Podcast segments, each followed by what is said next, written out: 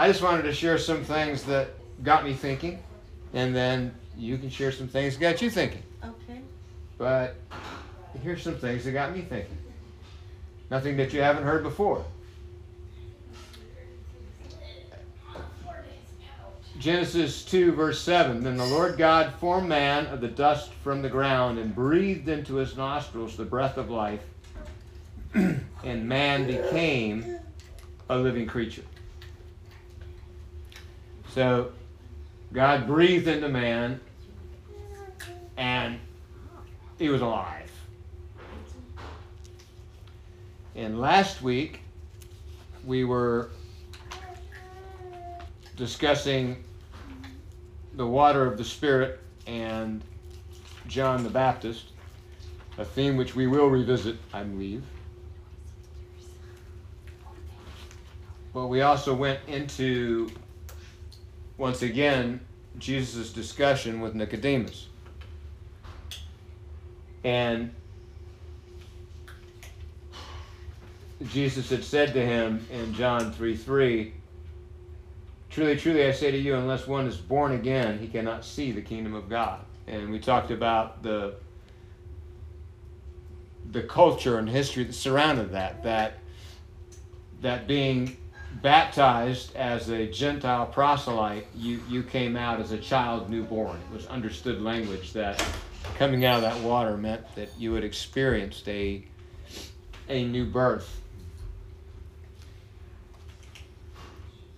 During the Last Supper, Jesus had talked about the new covenant. Right? He broke bread and uh, and shared the wine.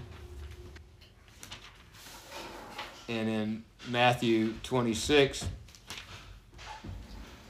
verse 26, he said, Now as they were eating, Jesus took bread, and after blessing it, broke it and gave it to the disciples and said, Take, eat, this is my body. And he took a cup and he had given thanks, and he gave it to them and said, Drink of it, all of you, for this is my blood of the covenant which I which is poured out for many of you for the forgiveness of sins. I tell you, I will not drink again of this fruit of the vine until the day that I drink it with you in my Father's kingdom. So he institutes this covenant and the new covenant. And again, this information is not a, uh, it's not come out of the blue information to the people he's speaking to when he when he speaks of uh, a new covenant or he speaks of his covenant. You're familiar with that new covenant language in Ezekiel and Jeremiah. And uh, so, in the creation, God breathes into Adam and he becomes a living creature. And Jesus says you have to be born again. That which is born of the flesh is flesh. That which is born of the spirit is spirit. And that, you know, you have to be born of the water of the spirit to see the kingdom. And then he's crucified. And the soldier pierces his side. And you know, we talk about all those, we talk about the prophecies about, you know, they looked on the one whom they've pierced, and and we make a lot of the hands and feet, and rightly so. But, you know, wasn't it Thomas? He's like, you know, shove your hand in my side. That, that piercing in the side is as important, if not more important, than the piercings of the hands and feet, right? John 19, verse 34 one of the soldiers pierced his side with a spear, and at once there came out blood and water. And he who saw it has borne witness. His testimony is true. He knows that he's telling the truth, that, that you may believe. For these things took place that the scripture might be fulfilled. Not one of his bones were broken. And again, another scripture says, They will look on him whom they have pierced. This is in reference to the soldier piercing his side and blood and water coming out. And part of what I had prepared for tonight, that perhaps we revisit next week, is this is this promise of water pouring out or, or the pouring out of the actual Spirit itself. But this is in the Gospel of John, and, and, and blood and water are coming out, redemption and the Spirit are coming out. So that after the resurrection, in uh, chapter 20, you know, he, he, he appears in, and then in, in verse 19 of chapter 20, on the evening of that day, of the first day of the week, the doors being locked where the disciples were for fear of the Jews, Jesus came and stood among them and said, Peace be with you. And when he had said this, he showed them his hands and his side. Then the disciples were glad when they saw the Lord. And Jesus said, said to them, Peace be with you. As the Father has sent me, so I am sending you. And when he had said this, he breathed on them and said, Receive the Holy Spirit. If you forgive the sins of any, they are forgiven them. And if you hold the forgiveness from any, it is withheld. Now, Thomas, one of the twelve, called the twin, was not with them when Jesus came. It's, it's a part of standard um, traditional Pentecostal teaching and, and, and to a degree some evangelical teaching that the born again experience for the apostles happened there, where Jesus said, Receive the Holy Spirit. That's when they received the Holy Spirit. Narratively, that's highly probable in other words, his breathing on them and saying, receive the Spirit, isn't a point of chronology, it's a point of need to receive the Spirit. So, the first thing that impacted me on this today was that connection of John 20, John 20, 20, and uh, actually 22, and Genesis 2 7. God formed man out of the dust of the ground and breathed into his nostrils the breath of life, and he became a living being. Okay. And then Jesus turns to his disciples and breathes on them.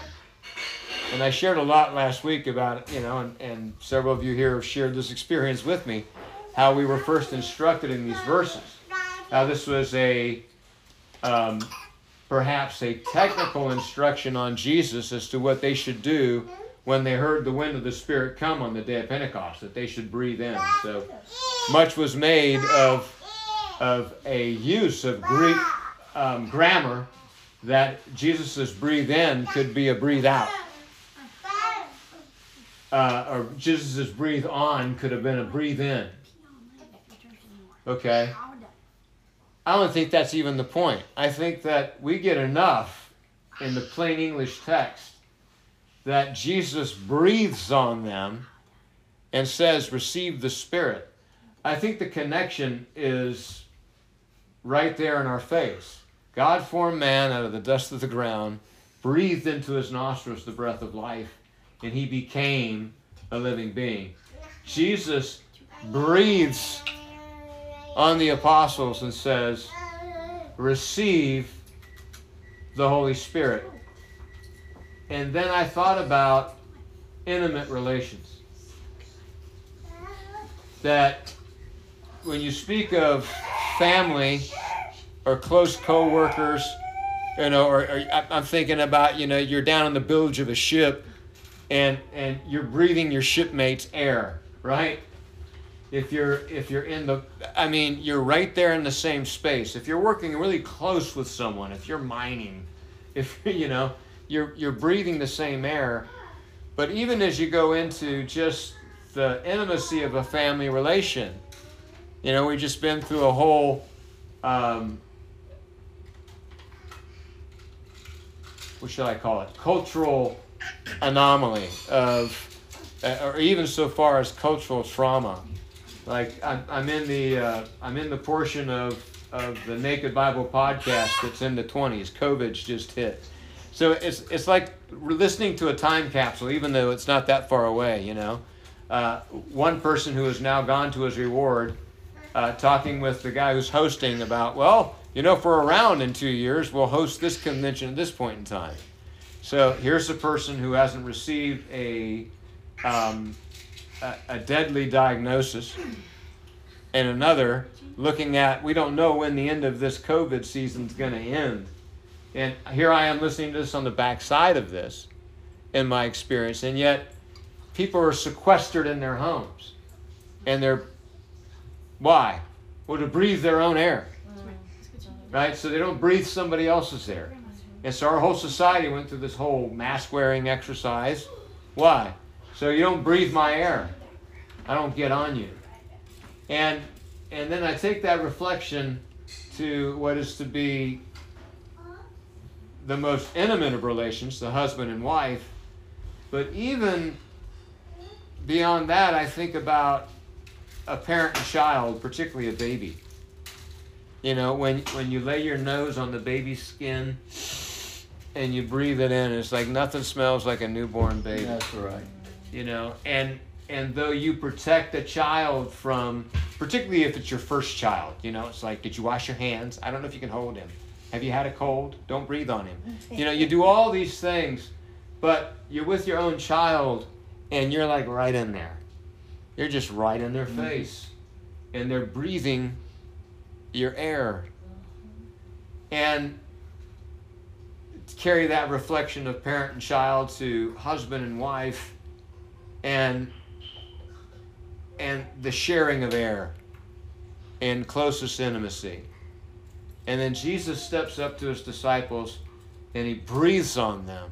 You know, if you walk up to somebody, even today, you know, a close friend, and, and you breathe on them, you have definitively broken personal space. Yes. Mm-hmm. Right? You've gotten you've gotten you've broken that boundary of forget a handshake, forget a hug. I'm breathing on you. Mm-hmm. I feel your breath on me. Mm-hmm. I think about the culture that this is this is done in and the scene this is done in. Eh, you know, it wasn't if they're going to feel his breath on them, it's got to be in here because they're fully covered, right? It's not like they're stripped down fishing. They're inside of a closed room. They're sequestered. They're on lockdown because they're afraid. And he shows up and he breathes on them and says, Receive the Holy Spirit. So, part of where I am undergoing a theological adjustment is in the recognition of my need to be in continual reception of the Holy Spirit. And the thing that keeps me from the recognition of my continual need of receiving the Holy Spirit is the true belief that I've received Him already. That because I have been regenerated by the Holy Spirit, and, and I believe that that regeneration of the Holy Spirit is the new birth, that He abides in me. And so I've been theologically trapped in a false dichotomy or a, or a false argument. This I, the, the either or fallacy of, well, either the baptism of the Holy Spirit is a secondary work of grace, or you got it at the new birth. That's one form of it, right? What if it's both? And and it is, um, and it's not what I would call a secondary work of grace, but a continual work of grace. That this need for being filled with the Holy Spirit is a flow phrase instead of a fait accompli phase. You know, my cup is full versus I'm being filled. That out of this belly will flow rivers of living water. Well, a well can't flow without the source running. And if the source is running, I'm being filled. And if my if my continual, and I'm just testifying, if my continual stance in worship, in reflection, and you know, if every time I hear someone saying, "Oh, Holy Spirit, fill us. And I go, Well, we are filled. Or if there's a prayer for, Lord, we need where we need your empowering, and I and I have a knee jerk and go, if you just believed you had the empowering, you could work on it. God, we need your giftings. But He gifted us already. And, and so there's this argumentation that unfortunately in me builds pride that keeps me from saying, Dear God, I want to interpret when I, when I speak in tongues. Dear God, I want to prophesy more and more. I need the filling of your spirit day by day. So that's to hold that thought. That's where I've been. And then I read this again today. Again, I've been reflecting on this, and I read this again today. And he breathed on them. And once again, I'm brought to that place of, of understanding that what I'm involved in is not a religion. It's, it's that the intellectual pursuit of doctrine is necessary. The intellectual pursuit of understanding the theology of Scripture is necessary.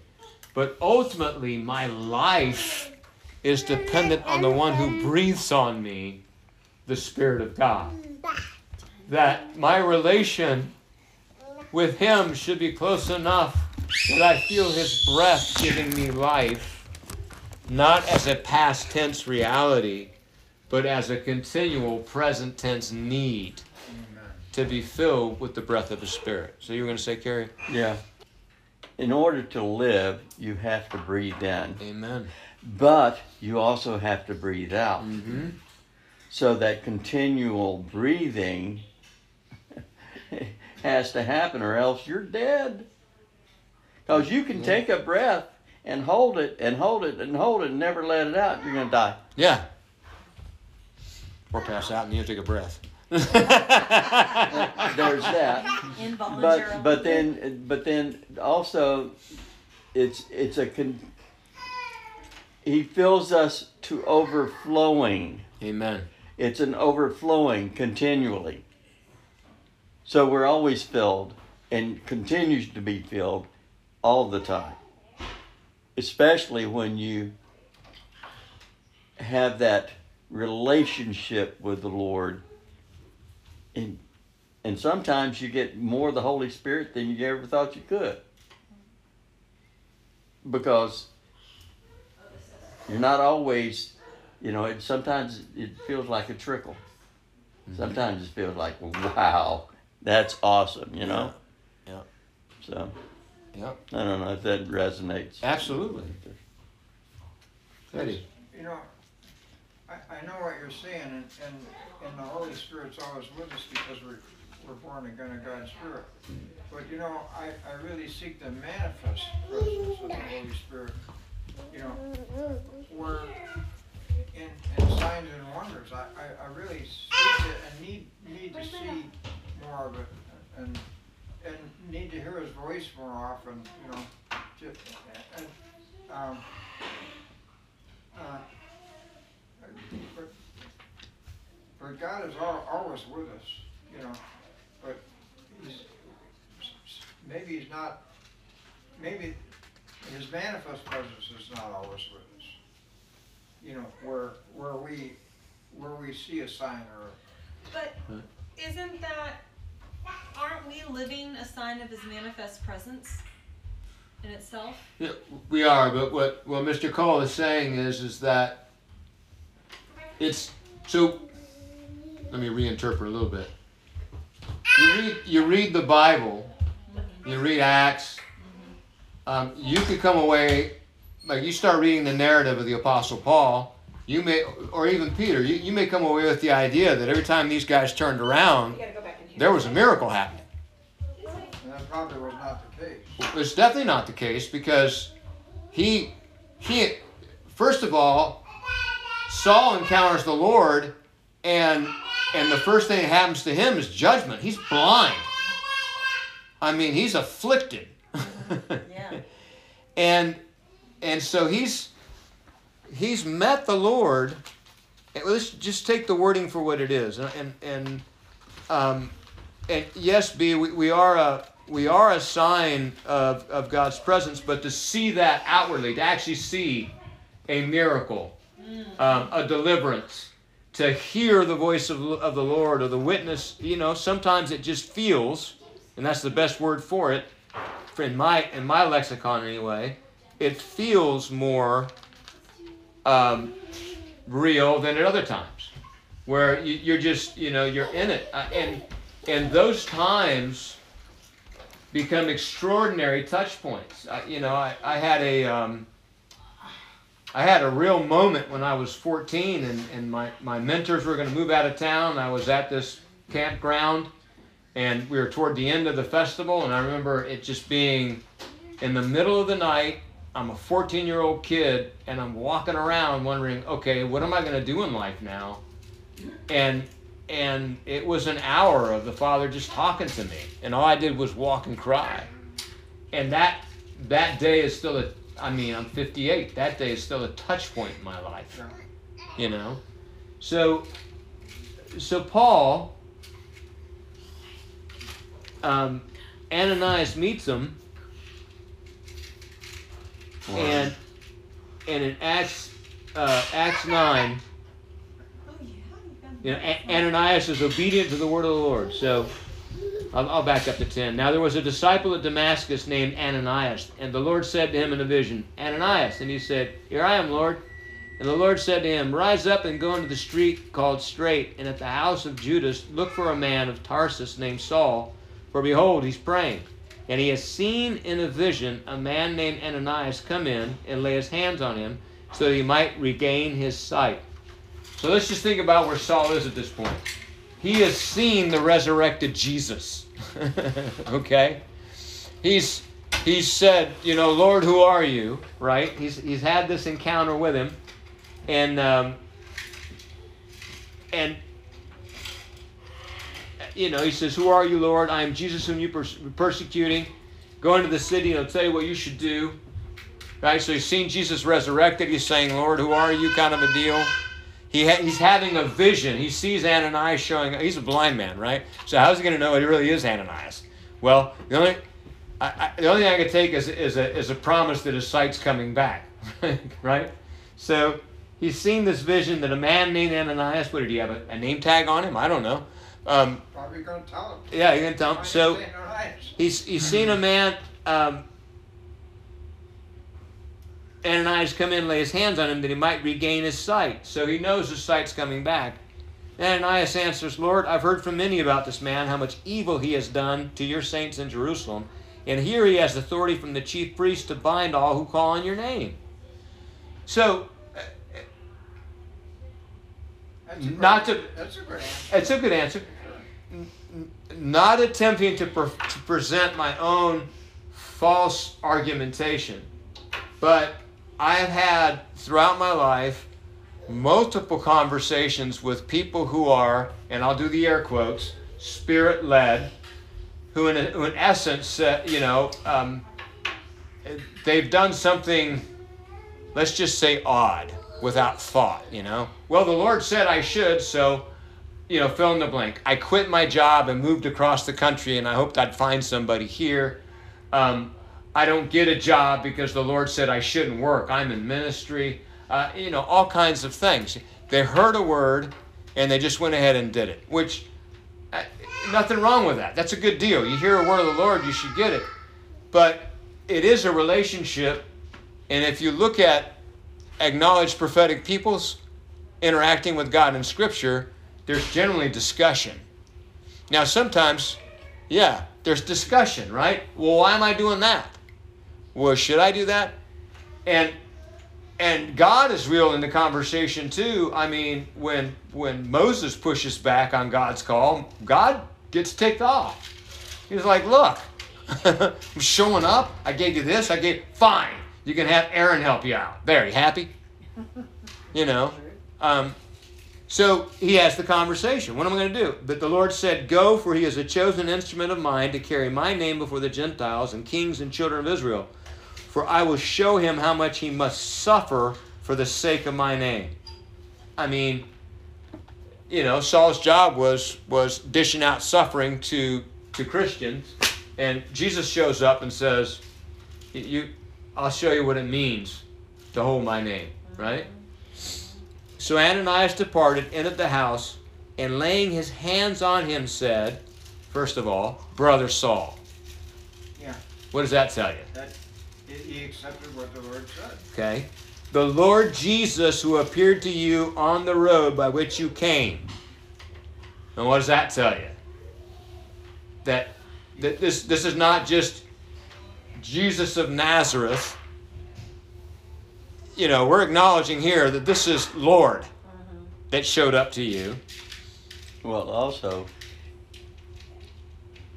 it's a confirmation to to him that somebody else knows this, even though you're the only one that experienced it. Right, right. You So the Lord has told me. told me what happened. Yeah. You know, other people around you saw the light, they heard the voice but couldn't make out the words. I'm here to affirm. Mm-hmm. Right? Mouth of two or three witnesses. Yeah. Brother Saul, the Lord Jesus who appeared to you on the road by which you came has sent me to you that you might regain your sight.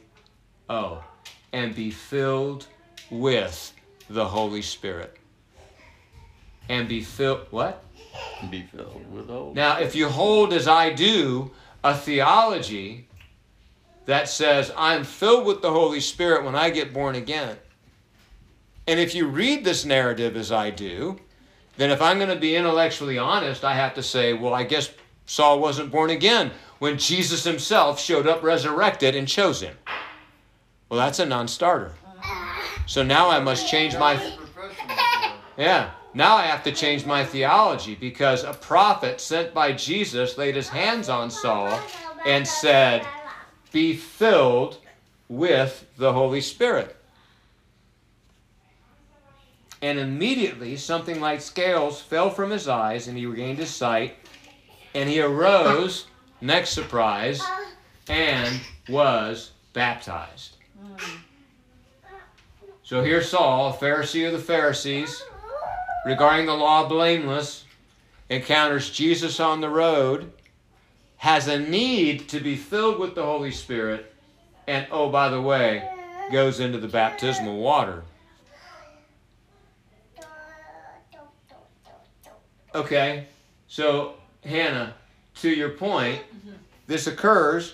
He takes food, he's strengthened, he proclaims Jesus in the synagogue, and all who heard him were amazed. Okay? Mm-hmm. So that's that's Acts 19, and then Paul's narrative really takes off, say about Acts 13, and the calling of Barnabas and Saul. But in the calling of Barnabas and Saul, you got 14 years or so that go by. Yeah. But if you're reading this Bible, you know, Saul gets converted. He, he's a blazing fire evangelist in the synagogues. And grabs, Barnabas and Saul, and they walk off. Right, right. You know, he, he's got to escape the city, and then he's just this great apostle. 14 years later.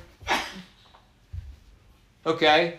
Another thing that I've encountered when, when speaking with Christians who um, hold to a cessationist doctrine that the gifts of the Spirit aren't active today, the belief they hold is, is that, it, well, if it's a gift of God, then you can do it all the time. So in discussions, it's like, well, if you believe in healing, why don't you go empty out a hospital? You know, the apostles healed, so you can just go heal. Now, the flip coin of this, from someone who doesn't believe in the gift to someone who does and, and challenges, if that is real and you believe that, you should go to a hospital and empty it, is the word of faith end of the spectrum that says, well, if you believe that, you would never be in the hospital. They're both wrong. They're both wrong. Because Paul, It's not that simple. it's not that simple. Paul had people who were sick unto death. He was there. And right. it was the prayer of saints somewhere else that, that you know, I've often wondered about that. their perseverance and God's mercy saw this man come off the sick bed. Yeah, Paul's own son in the faith, Timothy, apparently had some sort of digestive issues. Paul recommended a therapeutic remedy drink a little wine. and on the other side of that coin, the young boy falls out of the window and dies, and Paul goes. And Paul raises him from the dead. So, I mean, Paul shows up into communities with obvious infirmity, physical debility. So when we encounter a narrative like this from Scripture, and we have a theology that says always on, all the time, the answer is yes. If I didn't get it, the fault is mine, has to be adjusted to a relationship with God and His creatures living in a broken world. Does it mean we stop asking for the outcome? No. I believe we all feel this way, but I think it's important to define. Okay? We would like to see that more. Fill in the blank. I would like to see more than miraculous. I would like to see more prophecy. I would like to see I would like to see more conversions. Okay, and, and, and, and I would too, but you know what? We don't do it, the Lord, the Lord does it. And, and so, uh, uh, and we would like to see the Lord work, but, but it's his, his discretion. Right. We, we don't have the, I don't have the power to go around and do this or that or that. And and make it happen. The. Lord has, has the power to do it, and if he wants to do it, he will, through me, And- or through somebody else. And here's the thing that needs clarification, even though I believe that our motives are pure. Why do we want to see it? Well, sometimes to glorify we're God. To, to be somebody that, but, uh, my, my motive is not that I, I want recognition from somebody else that I'm doing some great thing. I wanna see God work. I'm- In my, in my life, I, yeah, it just, I mean, when, when the Lord, different times He's spoken to me and told me things, and it gives me so much joy to, to realize that the creator of the heavens and the earth would deign to say something to me, or, Amen. it, it- it's just so humbling and so, I'm so joyful about it, you know, it gives me joy and, and, anyway, just, So so in, in go ahead. In one as in one aspect of of the working or the flowing of the Holy Spirit, and it's a major aspect, is the empowerment for prophetic speech. And prophetic speech is a wide umbrella. Uh, it's a very wide umbrella. Oh, yeah. I have learned and I have instructed on the gifts of the Spirit in, in a very compartmentalized fashion. Um, these are ministry gifts. These are uh, ascension gifts. These are motivational gifts. These are manifestation gifts. In the understanding that when the author listed those gifts, that was his intent. I say author. When the writer wrote those gifts down, that was the writer's intent to delineate a specific item list of gifts that belong to a particular group. But that understanding doesn't hold up to a very good scriptural interpretation because that listing has to be viewed in the genre it was written and to whom it was addressed. So, in the form that it came to us in Paul's letters, the list is ad hoc. It's just a list. It's, it's just a list in Corinthians, it's just a list in Romans, it's just a list in Ephesians. And they're good lists, and we can learn a lot from them, but neither are they exhaustive, nor are they necessarily specific.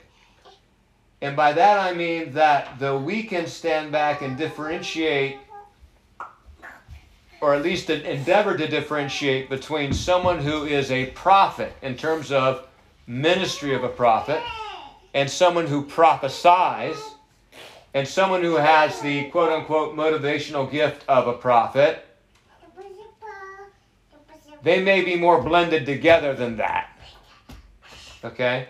And that as a people of God, anointed with the Holy Spirit, we're called to be a prophetic people. So that in our congregations and in our meetings, if we're seeking if we're seeking the gifts, first and foremost from from the letter to Corinthians, the primary gift to be embraced is the love of God shed abroad in our hearts by the Holy Spirit. So in that in that midsection of of 1 Corinthians 12 and 1 Corinthians 13 and 1 Corinthians 14, where the speaking gifts are highlighted, in particular tongues, prophecy, central in that is I show you a better way. If I do the miraculous, if I do all this and I don't have love, and what does it profit? And so that motivation of worshiping God in spirit and in truth, the prime motivation between a between prayer and prayer in the spirit is, is to worship God with integrity, right? Yes, not have, not have, uh, say other things that, where you would benefit because of. it. Right. Yeah. So in in my walk uh, in the prophetic, and in particular when we began to learn about what's what's commonly called personal prophecy, you know, words of prophecy over individuals, the brag, I say the brag, you know, um, the way that that we have colloquially identified someone as speaking correctly to me was, boy, they sure read my mail. Well, I read his mail. Okay? And though that is true, or can be, is the point reading someone else's mail? What's the point? The point is, is to, to bless the person. The person be blessed. So, um, know, after having Or, or, or, or if he has a need to, you know, to, you know, to identify it or address it. So, uh, on, on the heels of clarifying that, that love is central and that seeking love is central to our gatherings, the love of God, and to operate in that love of God. That is that really is the thing. And being moved with compassion, Jesus, you know, fill in the blank. That being moved with compassion as the main motivator. And and being humble enough to be present to be used by the Holy Spirit. In 1 Corinthians 14, verse 12, so, so with yourself, since you are eager for manifestations of the Spirit. Do, do we qualify for being eager for the manifestations of the Spirit? Yes. I mean, are you eager for a manifestation of the Spirit? Yes. So strive to excel in building up the church. This means that it's not a passive thing. That though it is dependent upon the Spirit of God to move, it's also dependent upon me to grow and, and our heart to do. and our heart to be right. The surest way to increase your understanding of what God is saying to you is to increase your understanding of what God has said, past tense, to us through the proven prophetic word of Scripture. Right? Right. that that vocabulary and that understanding is the bedrock. You know, if I'm going to seek to excel, then I want to make sure I'm speaking right for God. And if I'm going to speak right for God, I, I want to make sure I understand what God has said. Therefore, one, of, one who speaks in a tongue should pray that he may interpret. For if, if I pray in the tongue, my spirit prays, but my mind is unfruitful. So there, there has to be an attitude of seeking from God the interpretation of what you've said in a tongue, even though tongues is primarily a prayer language. To have that interpreted so the understanding is built up in the in the congregation. What am I to do? I will pray with my spirit, but I will pray with my mind also. I will sing with my spirit, but I will sing with my mind also. Otherwise, if I if you give thanks with your spirit, how can anyone in the position of an outsider say amen to your thanksgiving when he does not know what you are saying? So again, in terms of in terms of the principle of love, the operation in a meeting is benefit to the congregation. That if I give a testimony well, I mean, at the very least, it should be in the language of the speaker, so they could they could be blessed by the testimony, or by the giving of thanks and say Amen. Right? For you may be giving thanks well enough, but the other person's not being built up. I thank God that I speak in tongues more than all of you. Nevertheless, in church, I would rather speak five words with my mind in order to instruct others than 10,000 words in a tongue. Brothers, do not be children in your thinking, be infants in evil, but in your thinking be mature. In the law is written by the, by the people of strange tongues and by the lips of foreigners I will speak to this people. Even then they will not listen to me, says the Lord. Thus, tongues are a sign not for believers but for unbelievers, while prophecy is a sign not for unbelievers but for believers. If therefore the whole church comes together and all speak in tongues, and an out and outsiders or unbelievers enter, will they not say that you're out of your minds? But if all prophesy, and an unbeliever or an outsider enters, he is convicted of all, he is called to account by all. The secrets of his heart are disclosed, and so, falling on his face, he will worship God and declare that God is in you of the truth.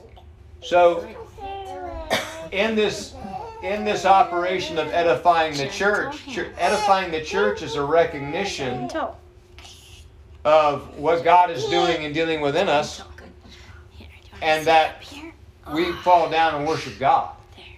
That God becomes the ultimate focus of of whatever manifest presence He's pouring out. Amen. Amen. And so, to to wrap up my simple reflections of the day, is is this posture. There you go, sweetie.